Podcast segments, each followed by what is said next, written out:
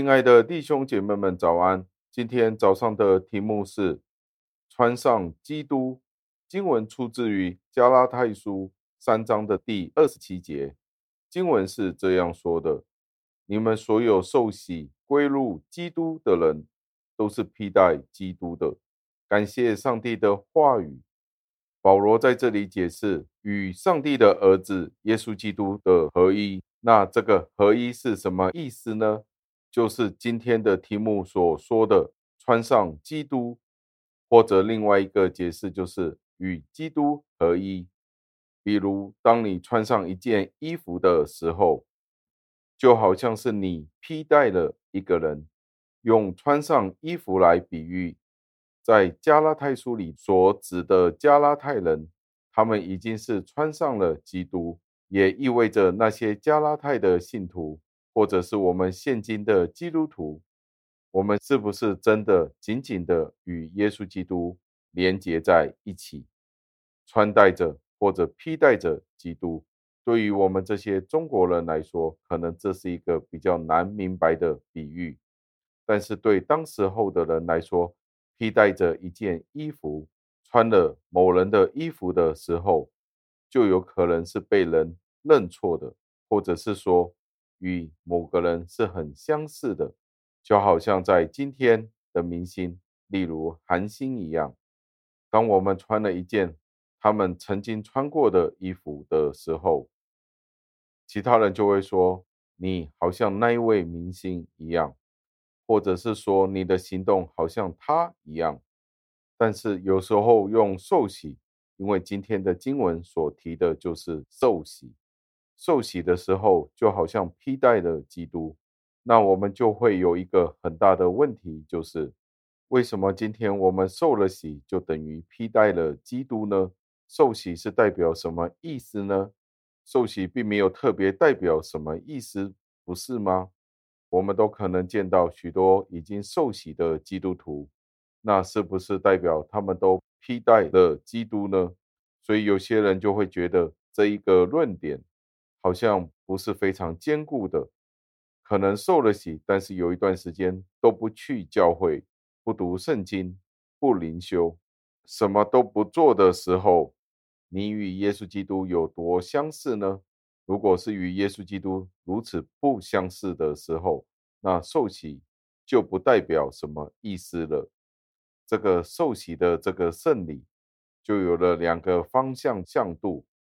对着那些伪君子、虚假的信徒的时候，你就可以看到，纵然他们在形式上已经受了洗，但是那是一个虚空、没有意义的洗礼，所以需要强烈的谴责这些人，因为当他们受洗的时候，因为他们有了洗礼，他们受了洗，就代表他们是有信心表现的，受洗了就可以得救了，这是一个愚蠢的行为。愚蠢的信心，在这样的情况下，这些受洗的人，他们并不是考虑上帝要他们受洗的这个命令，而却是他们自己一些的恶行。那我们也要从另外一个方面，用正确的态度去看洗礼，去看受洗的基督徒，因为他们通过真理，明白了真理之后，知道他们需要受洗。他们便与基督联合了，他们也从真理、真相的态度去看待洗礼这件事。那在这个情况之下，保罗并没有夸耀洗礼这个圣礼本身能够带来任何虚假的荣耀，反而这一个仪式是表达了信仰的内涵，意思就是，如果一个人真的信了而去受洗。那这就是一件好的无比的事，因为这就是与上帝的命令，上帝要我们进前的命令，表里一致的一种象征。所以到最后，我们需要默想，作为一个披戴基督、凭着信心穿戴着基督的人，我们作为基督徒其中的一个权利，我们今天可以靠着圣灵的恩典。我们有没有表现出我们是披戴基督的，行出我们作为基督徒的责任呢？有一些人，他们不是基督徒，他们并没有受洗，那是对的。但是有一些人不是基督徒，却走去受洗，那这就是不正确的。那什么意思呢？就是有一些本身不是基督徒的人，他们突然以为自己是信的，欺骗了教会，以至于受了洗。那这是不合乎真道的，这是完全错误的。那有一些人，他们是真的基督徒。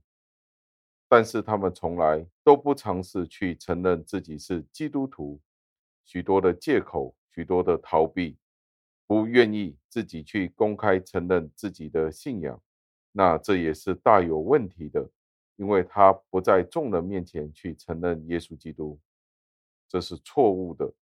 到最后，只有一种是正确的，就是他本身是基督徒，而且他也走出来承认，用水礼的形式。